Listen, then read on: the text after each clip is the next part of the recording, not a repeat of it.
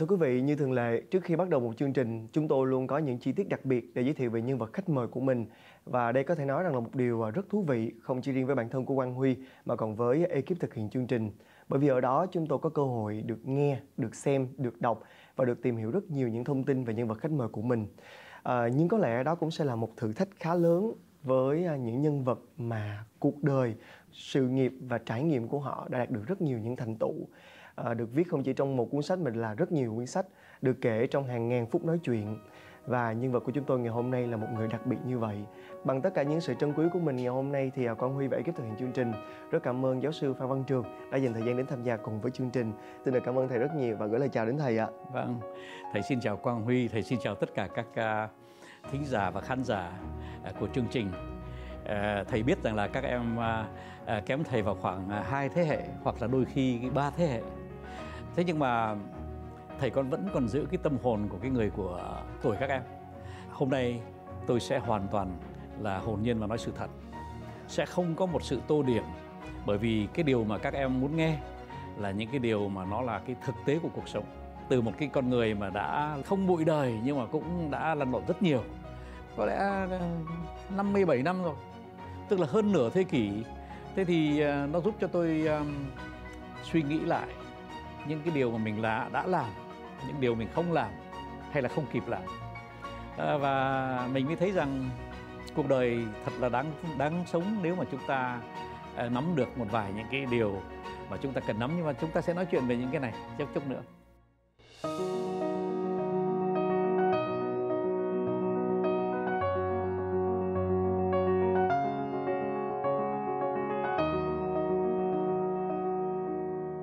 khi mà mình nhắc đến tuổi 20 của thầy á thì cái điều mà khiến cho thầy cảm thấy là nhớ nhất về bản thân của mình lúc đó là gì ạ? Nhớ nhất là một cái ờ, cuộc đời rất khắc khổ mà luôn luôn mình giữ được cái nụ cười. Mình ra cuộc đời thì bị những người ta trải nghiệm hơn mình, người ta giàu hơn mình, người ta quyền thế hơn mình, người ta có nhiều tài sản hơn mình, người ta có nhiều quan hệ hơn mình. Người ta nện vào đầu mình lúc nào mình cũng nhận những bài học cái vấn đề là mình có can trường hay không ôi tôi không có nói là tôi can trường tôi chỉ nói rằng tôi chấp nhận nhận những bài học đó với cái nụ cười, thực sự là nụ cười. Và ngay cái nụ cười đó ngày hôm nay tôi còn giữ lại cơ mà. Và tôi vẫn tiếp tục nhận những bài học.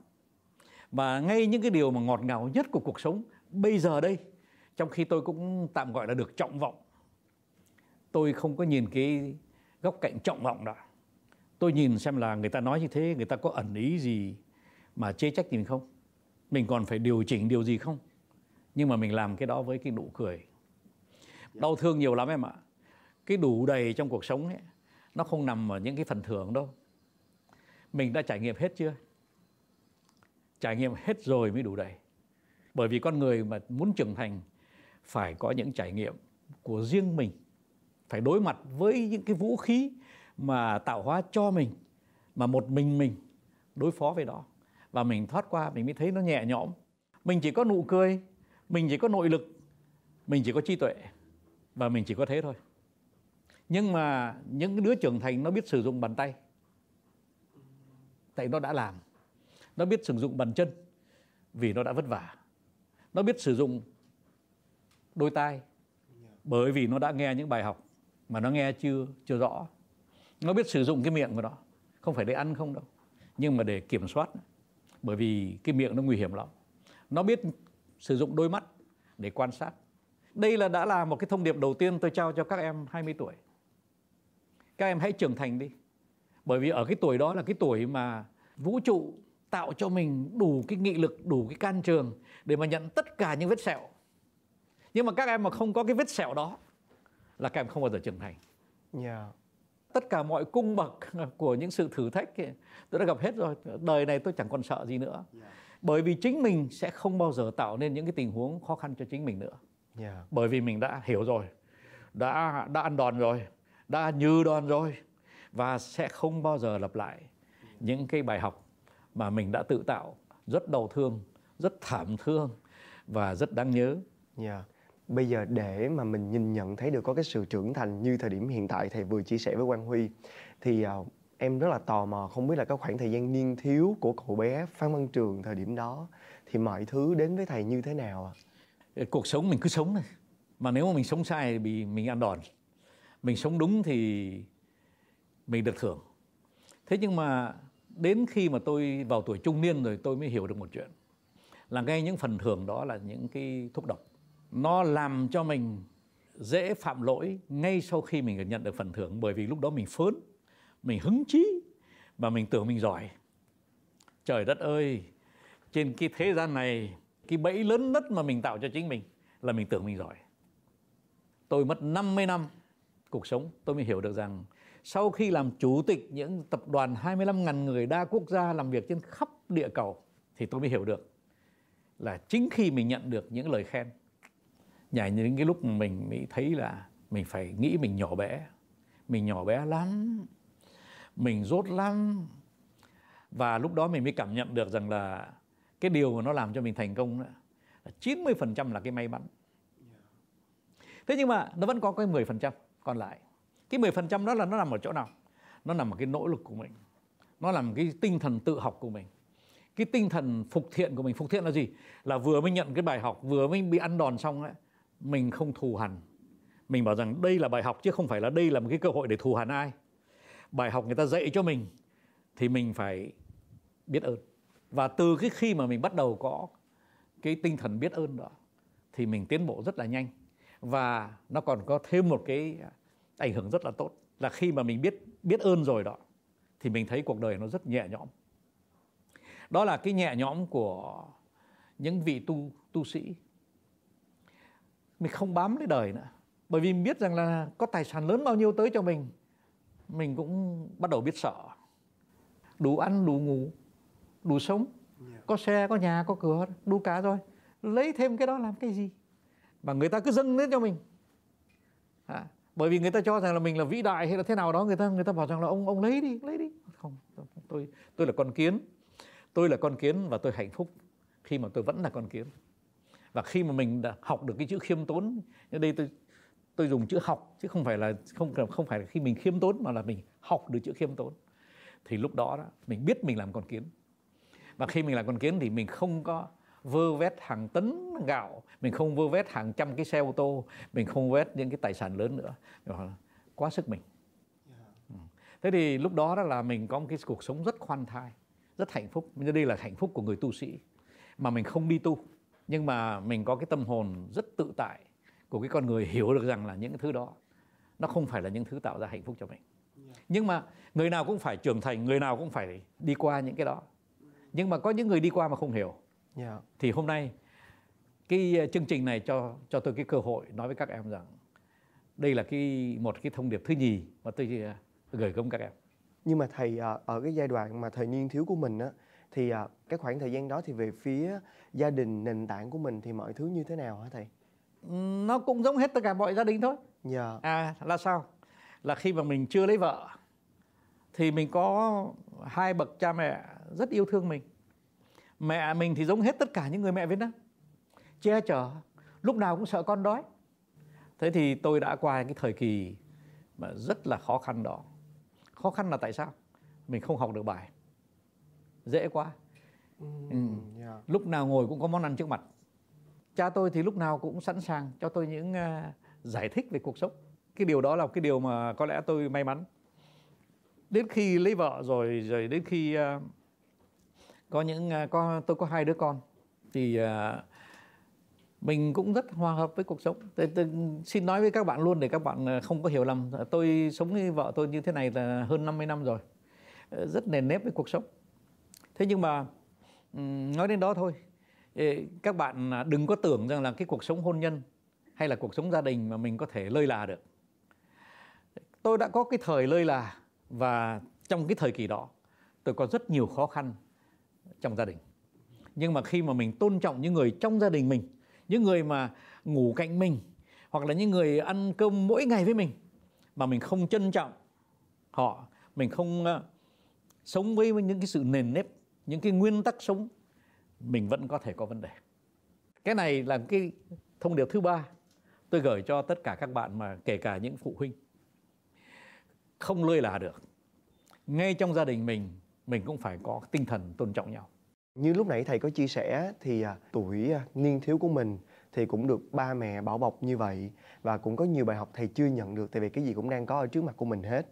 Em đang thắc mắc một cái điều là cái sự trưởng thành của thầy nó sẽ được tạo nên như thế nào khi mà mình cũng đã có được cái sự bảo bọc của cha mẹ như vậy? Thầy đã có một cái cục mốc nào đáng nhớ để cho mình có được cái sự trưởng thành ạ? Đời tôi rất may mắn là tôi đã gặp một cái tình huống có thể nói rằng tôi không chúc cho ai gặp tôi may mắn như thế đến năm 17 tuổi. Yeah. và năm 17 tuổi tôi đi du học. Tôi đi du học sang Pháp. Tôi còn nhớ đó là ngày 23 tháng 9 năm 1963 với 3.000 đô la trong túi. Ngày đó đó sống một tháng chỉ cần 150 đô la thôi. Có nghĩa rằng là với 3.000 đô la đó, thì tôi sống được vào khoảng 20 tháng. Ngày 24 tháng 9 tức là ngay ngày hôm sau tôi tới Pháp người ta đã cướp hết số tiền đó của tôi. Từ một đứa con trong một gia đình được nuông chiều mình biến thành trong có một đêm thành một đứa ở nước ngoài chưa nói sõi tiếng tiếng người. Không nắm văn hóa của người. Không có quan hệ ở nước người ta. Chưa đăng ký trường học. Không có nhà ở. Không có bạn bè. Và không có tiền. Từ một đứa con nuông chiều mà mẹ chỉ lo rằng là nghĩa là mỗi 5 phút con không có đủ ăn, sang một đứa mà đang tự hỏi sang, tối nay mình ăn ăn cái gì? Ai cho mình ăn?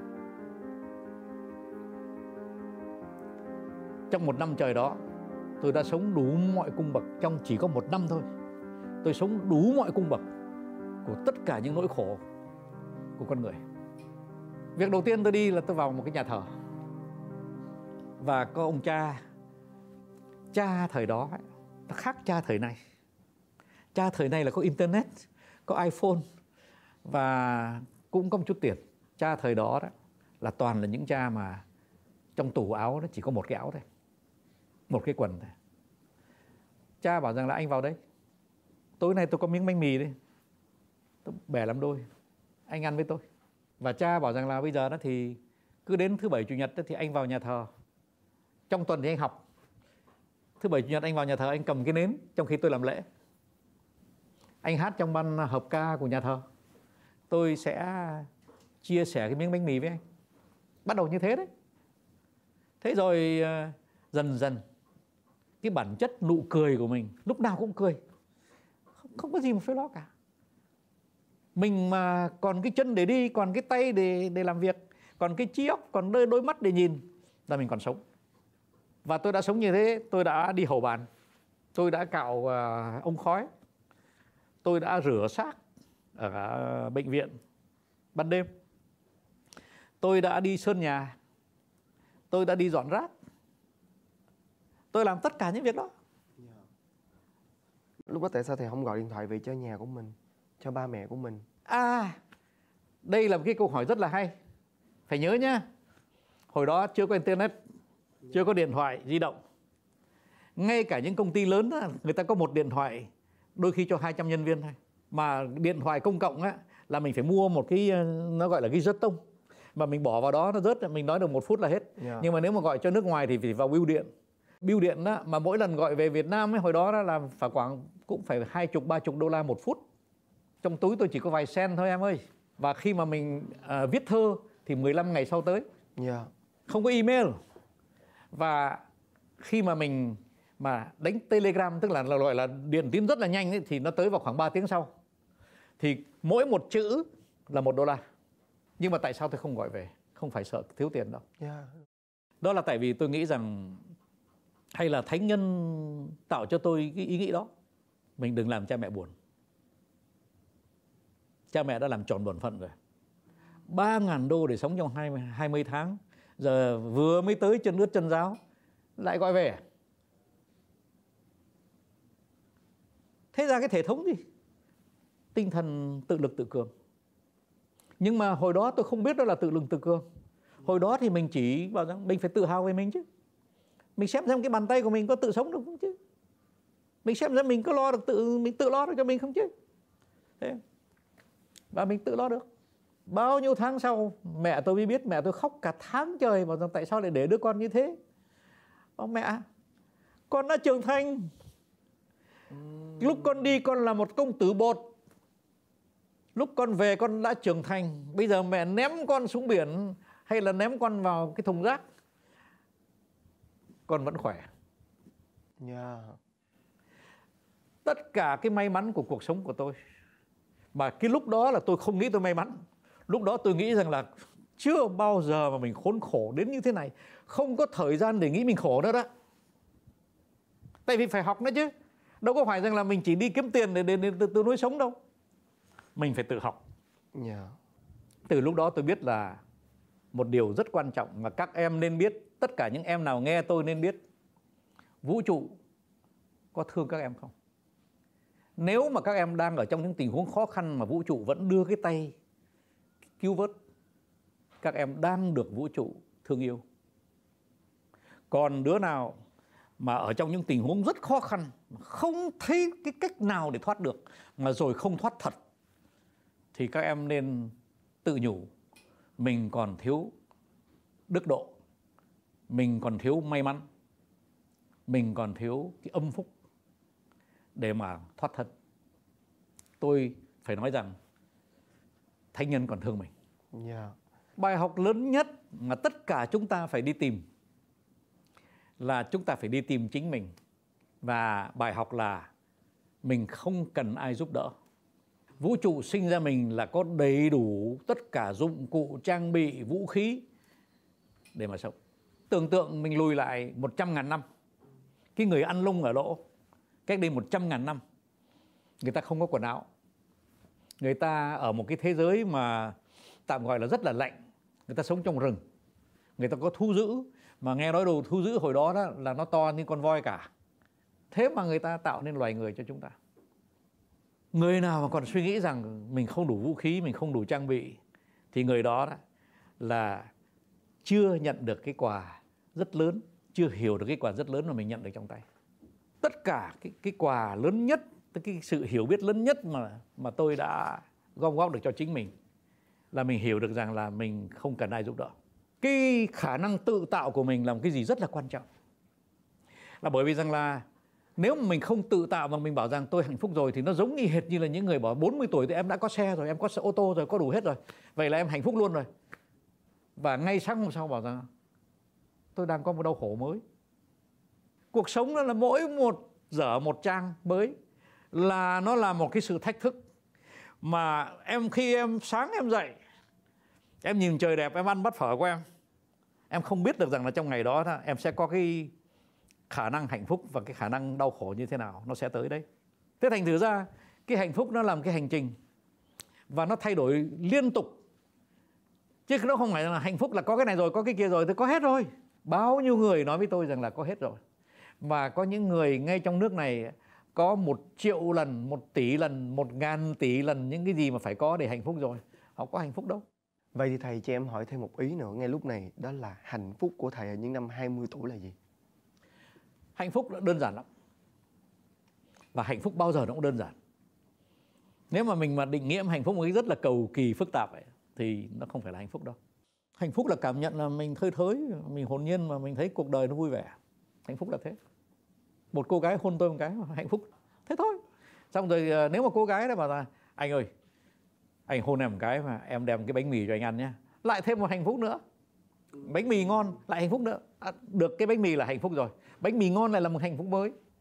Cứ mỗi phút mình có những hạnh phúc mới và mình có những đau khổ mới. Và khi mà mình cảm nhận được cuộc sống như thế thì mình phấn mình mới phấn đấu. Mình mới giữ đạo đức của mình. Tại vì mình biết rằng nếu mình không giữ đạo đức của mình mình có thể rằng là mình đang gọi là một người uh, trọc phú. Có hết. 5 phút sau có thể rơi vào một cái trạng thái trầm cảm rất đau khổ. Là bởi vì hạnh phúc là mình phải xây dựng mỗi nơi mỗi lúc. Thầy gặp quang huy là thầy hạnh phúc. Mà học gặp xong quang huy lại là một hạnh phúc mới tức là ngày mai mình nghĩ lại cái buổi ngày hôm nay lại là một hạnh phúc mới. Hôm nay chắc chắn thầy sẽ làm những một số lỗi mà một cái người như thầy đáng lẽ không làm. Thế là mình mới bảo rằng là mình điều chỉnh chính mình nhé lại là một hạnh phúc mới. Tức là mình tự tạo cho mình những cái cơ hội mà mình coi cái gì cũng là một cái thách thức mà mình phải vượt. Nhưng mà vượt một cách vui vẻ cả vượt với cái nụ cười can trường can trường mà vẫn thơ thới. Thì cái đó mới là nghệ nghệ thuật sống. Dạ.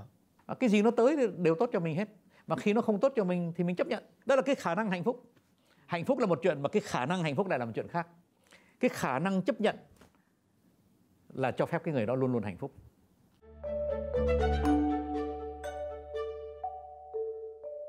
Trong lúc này á, thì có nhiều vị khán giả và cũng như là em rất là tò mò. Ở những cái năm 20 tuổi á, thì lúc đó cái suy nghĩ và cái cảm xúc của thầy về cuộc sống này nó như thế nào? Em nghĩ rằng là ngoài cái sự yêu đời ra thì nó phải còn có một điều gì đó khác thì mới giúp cho thầy có thể vượt qua được cái khoảng thời gian tuổi trẻ đầy khó khăn đó của mình. Chứ còn nếu bằng sự yêu đời thì em hơi không tin lắm là một người nào đó có thể vượt qua được. vâng vào cái thời kỳ đó đó phải nhớ rằng là thầy sống một mình ở nước ngoài và thời kỳ đó đó ở bên pháp cũng như là khắp thế giới người ta chưa quen với những cái hiện tượng à, di dân ở bên pháp là chỉ có người pháp thế thì mình là người nước ngoài. Khi mà mình ở một cái quốc gia như thế là mình thấy rõ là mình là người nước ngoài. Nó có sự phân biệt. Cái cuộc sống của thầy hồi đó thầy rất ghét học mà mình sang pháp để học. Và thầy xin nói luôn là các bạn là nếu mà hiếu kỳ thì thầy đậu rất cao sau này. Thầy có những bằng cấp rất là cao. Dạ. thế nhưng mà cứ biết rằng là vào cái thời điểm mà em đặt câu hỏi đó thì thầy không thích học. Là thầy rất thích chơi. Thầy mong là thầy giống các em. Mà đang nghe thầy trong chương trình đấy bởi vì cái này là một cái chuyện mà thầy muốn nói thật để cho các em nào mà đang không thích học lúc này tìm được những cái lý do để mà sống vui. Thầy không thích học và cái gì thầy làm khi mà thầy không học? Chơi bóng đá. Trông thầy nhỏ con thế này đấy. Nhưng mà mỗi lần thầy chơi bóng đá là thầy phải chơi hai trận liên tiếp. Chứ chơi một trận là không ăn thua gì. Mình khỏe như thế cơ mà. Mà chơi với tây nhá. Một thước 60 chơi với thước 80 không ấy. Và thầy phải nói rằng đây là một cái ờ, sự thổn thức, chắc ẩn của thầy đối với một người bạn Việt Nam. Anh ấy học ghê lắm. Anh cũng ờ, xuất ngoại cùng với thầy. Anh học ghê lắm. Chăm chỉ kinh hoàng luôn. Là học đến 2 giờ đêm và 4 giờ sáng đã dậy rồi. Một đêm chỉ ngủ có 2 tiếng mà như thế để học. Kết quả là thầy đậu và anh trượt. Tôi bóng đá, tôi đậu và người học thì trượt. Anh ấy giỏi hơn thầy nhiều là tại vì rằng là trong lớp, học cùng lớp mà. anh ấy đứng trên mình đến cả 15 bậc.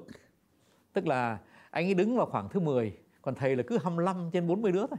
Thế thì sau này thầy mới tìm hiểu cái lý do tại sao. Đây là thông điệp thứ tư mà thầy gửi cho các à, các bạn. Cái tâm thế của cái người mà chơi bóng đá, là một học sinh chơi bóng đá mà yêu đời đó là tâm thế của một người chỉ học cái gì đáng học và không học cái gì không đáng học.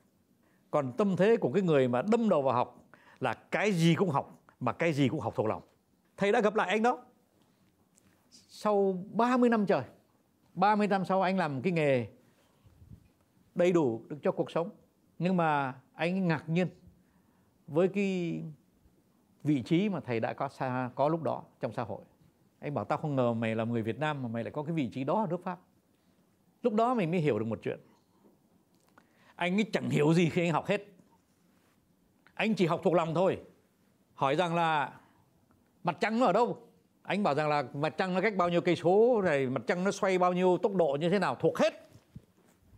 Nhưng mà hỏi tại sao nó lại xoay như thế chung quanh mặt trời, chung quanh trái đất? Tại sao à? Trong sách không dạy mày ạ. À?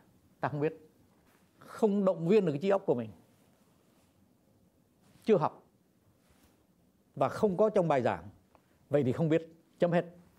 Mày đừng hỏi thêm nữa, bởi vì không có trong sách là tao không biết. Trong khi cái tất cả cái cuộc sống của thầy là tất cả những gì không có trong sách mình mới biết. Bởi vì mình thừa biết thò mũi ra, nó nó chặt cái mũi, vừa thò tay ra, nó đánh cái tay, vừa thò đầu ra, nó cắt cái đầu. Đây bài học mà mình học được thế thì thầy học được cái gì? Thầy học được những cái chuyện đây rất là quan trọng. Là khi mình thương yêu xã hội thì xã hội thương mình. Trong khi anh ấy nói cái gì? Anh bạn đấy mày đậu cao là mày có chức lớn. À sai rồi. Tôi đậu cao nhé tôi còn đậu cao hơn anh ấy. Và tôi chưa bao giờ có chức lớn vì tôi đậu cao hết. Tất cả những chức lớn đậu cao là mà của, của tôi đều ở cái chỗ rằng là khi tôi quản trị một công ty là nhân viên, tự nó yêu sếp, nó làm việc đắc lực và lợi nhuận tới, công ty tươi cười, vui vẻ, đoàn kết, mà chẳng thằng nào thuộc lòng cả. Tôi bảo không sao, không cần học thuộc lòng. Học thuộc lòng làm gì? Có trong sách, mà thời nay lại còn có chat GPT nữa. Thì còn học làm cái gì? Nhưng mà cái cách hành xử của mình trong cuộc sống, mình tạo cái tình thương chung quanh mình thì nó mới tạo động lực. Và chung quanh mình mình tạo được động lực là công ty của mình nó phát triển. Thế thành thử ra mình là cái người không học thì lại tạo được động lực cho nhân viên của mình. Anh ấy thì anh chỉ là nhân viên thôi thành anh chưa bao giờ làm sếp cả. Yeah. thì anh chưa bao giờ hiểu được cái điều mà thầy đã từng hiểu. Nhưng mà anh ấy thực sự là không hiểu cái gì cả. Bởi vì anh không mà rằng là tao dám chắc với mày là giờ này mày đã bốn mươi mấy tuổi mày làm chủ tịch công ty lớn như thế rồi mày vẫn chưa thuộc những bài mà tao đã từng học vẫn còn nghĩ rằng là phải học thuộc bài. Bốn mươi mấy tuổi rồi vẫn còn nghĩ là phải học thuộc bài. Khi mà 20 tuổi hiểu như thế đấy là ngây ngô.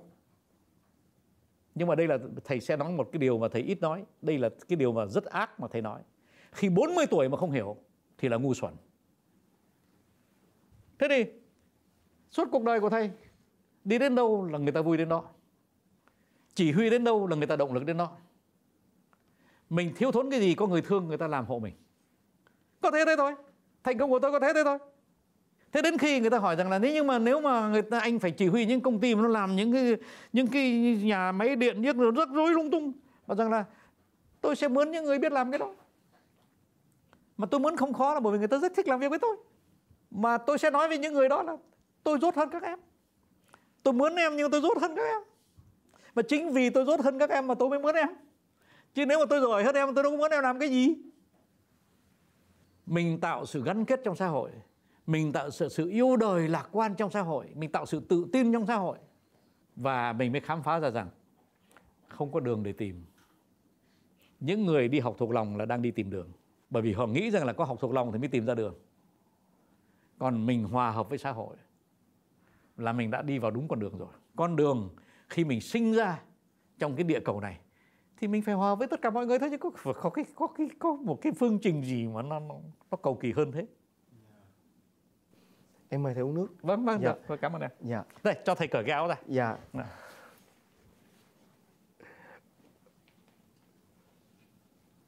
nói về tuổi trẻ thời trẻ là thầy của em rất trẻ và quý vị cũng thấy. Em mời thầy uống nước rồi mình uống nước dạ, xong vâng, mình vâng, sẽ tiếp tục trò chuyện hả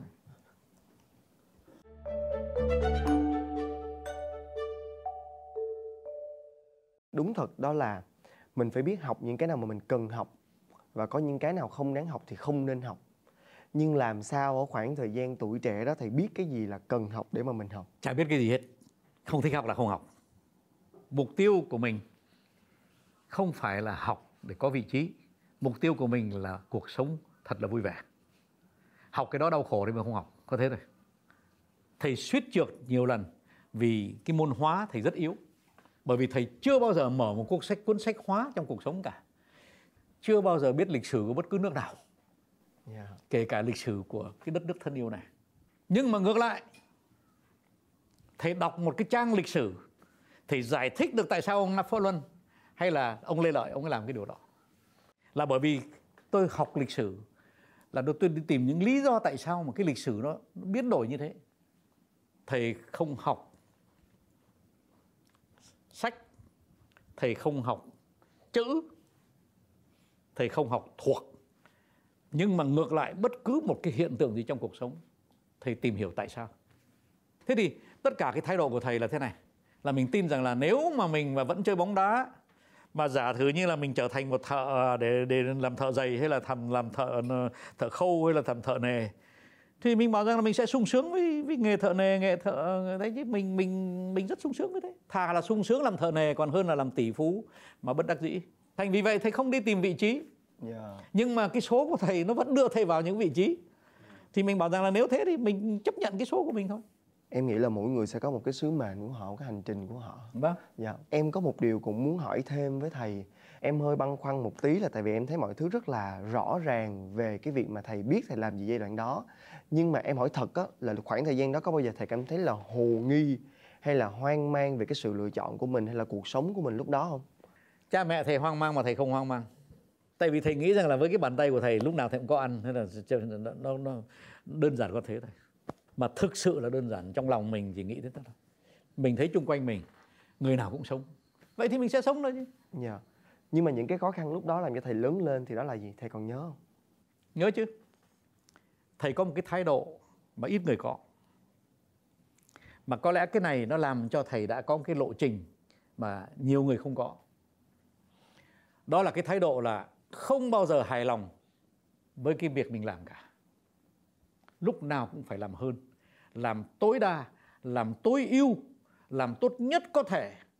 Và ngay sau đó còn cố làm hơn. Tất cả những gì thầy thực hiện trong cuộc sống đều là cái kết quả của một cái sự nỗ lực mà không bằng lòng chính mình khi mà mình đáng lẽ nhiều người. Đây này, thầy xin kể nhé. Những cuốn sách thầy viết thầy lấy một cái ví dụ trong một đời quản trị đó, nó có một cái chương tên là văn hóa doanh nghiệp. Thầy viết 6 lần tất cả. Nhà xuất bản nói rằng, thưa thầy, mệt với thầy quá. Thầy viết đến lần thứ sáu, chúng em đợi hoài mà không viết xong. Thầy gửi cái phiên bản số 6 nhà xuất bản mừng rỡ cho biên tập. Thầy gọi điện thoại ngày hôm sau. Tôi hỏng bằng lòng phiên bản số 6 tôi xin phép viết phiên bản số 7 thầy ơi thầy gửi mau lên. À, thầy gửi mau. Ngày hôm sau mà. Nhưng mà phiên bản số 7 đêm nay tôi nằm tôi thấy tôi không vui với phiên bản số 7 tôi xin phép viết thôi phiên bản số 8 các em ạ à, một chương của sách mà viết phiên bản số 8 rồi. Thôi thầy cho kết quả luôn. 11 phiên bản và vẫn chưa bằng lòng. Có nghĩa rằng là thầy làm bất cứ một cái gì. Thầy làm đến cái mức mà gọi là cái nỗ lực của bản thân nó phải gọi là cực phi thường. Thầy kể cho em nghe. Bóng đá, có ai làm như tôi không? Đặt cái trái banh ở đó. Hôm trước bạn bè nó bảo rằng là bây giờ đã phạt ờ, đã phạt đã cố định. Mình đá và ra ngoài. Buổi chiều hôm đó từ 6 giờ chiều đến 11 giờ đêm. Đặt banh đá lại chai đó. Ra nhặt trái banh trở lại chỗ đó đặt sáng đá lại chai đó. Ra lại nhặt banh đặt lại chỗ đó đá trái đó. Đến 11 giờ đêm. Chơi gôn 100 thước vụt một trái. Banh nó cách uh, cái lỗ vào khoảng 10 thước. Suốt buổi chiều hôm đó bằng 600 trái banh. Quanh đi quanh lại đến khi mà mình đánh cái trái đó, nó nằm ngay cạnh lỗ rồi, mình mới bằng lòng. Tất cả là nó nằm ở cái sự tinh túy và chất lượng. Cái cuộc sống là tinh túy và chất lượng, chứ không phải là làm cho xong. Các em sẽ thất bại. Đây là cái thông điệp thứ năm của tôi, là các em sẽ thất bại nếu mà các em làm cái gì nhàng nhàng, lơi là, cho có, cho xong. Các em sẽ thất bại. Bởi vì tất cả cái bước tiến của mình nó nằm ở cái việc là cái gì của mình cũng tinh túy cái điều đó là do thầy tự nhận thức ra hay là do có một cái sự việc gì đó diễn ra để thầy mới có cái nhận thức rằng là luôn luôn phải làm cho nó tốt nhất có thể? Nó không thể gọi là tự nhận thức được nó tự nhiên đấy thôi. Dạ. Yeah. mình mình mình đá chơi buổi sáng mình đá hụt thì mình, buổi chiều mình thèm rất thèm khát. Không ngồi yên được. Phải ra lại sân đó đặt cái banh đúng cái chỗ đó. Mà đá đi đá lại đến 11 giờ đêm mà cứ mỗi lần đá có ai nhặt banh cho mình đâu mỗi lần đá xong là lại đi đi đi, đi mấy chục thước rồi đi nhặt banh xong lại trở lại chỗ đó. mà cứ thế thôi. Nó có cái sự khắc khoải. Chứ không phải rằng đây là cái trí óc mà rằng là mày phải tập đi. Không không. Mình mình đá chưa vào mà đá mà lần nào nó cũng vào cái góc thành này. Thầy có một hôm thầy chơi một cái trò chơi như thế này. Là hôm nay đó thằng trường ơi thầy tự gọi như thế. Và thằng trường ơi hôm nay đó bây giờ mày gãy trái banh vào lỗ. Chỉ chơi một trái banh thôi nhưng mà mày phải có một cái quy luật là thế này, là hai lần gãy banh liên tiếp vào đỗ thì mới được về. Lúc đó là 2 giờ trưa, đến 7 giờ thối, thầy mới gạt được cái trái banh gôn hai lần liên tiếp vào lỗ. Thầy là con quỷ trong trò chơi. Phải công nhận rằng là nếu mà để chỉ huy những tập đoàn 25.000 người đa quốc gia thì cũng phải tìm một con quỷ như thế này thì mới làm được chứ không phải là cái người có chức vị và rằng là tao đậu tiến sĩ này tiến sĩ kia phi đi chỗ nọ tạc thạc sĩ chỗ kia rồi tao tao, tao ngồi đầu tụi mày. Nó chỉ khắc khoải nó không bằng lòng. Và nó thèm khát làm tiếp. Chứ ai bắt thầy đứng dưới nắng mà mà, mà gầy bánh mãi đâu. Có ai bắt đâu. Nhưng mà mình mình vẫn thèm làm tiếp và đến khi mình hài lòng mình đi về mình cầm trái bánh cái này này cầm trái bóng này mình sướng quá hài lòng.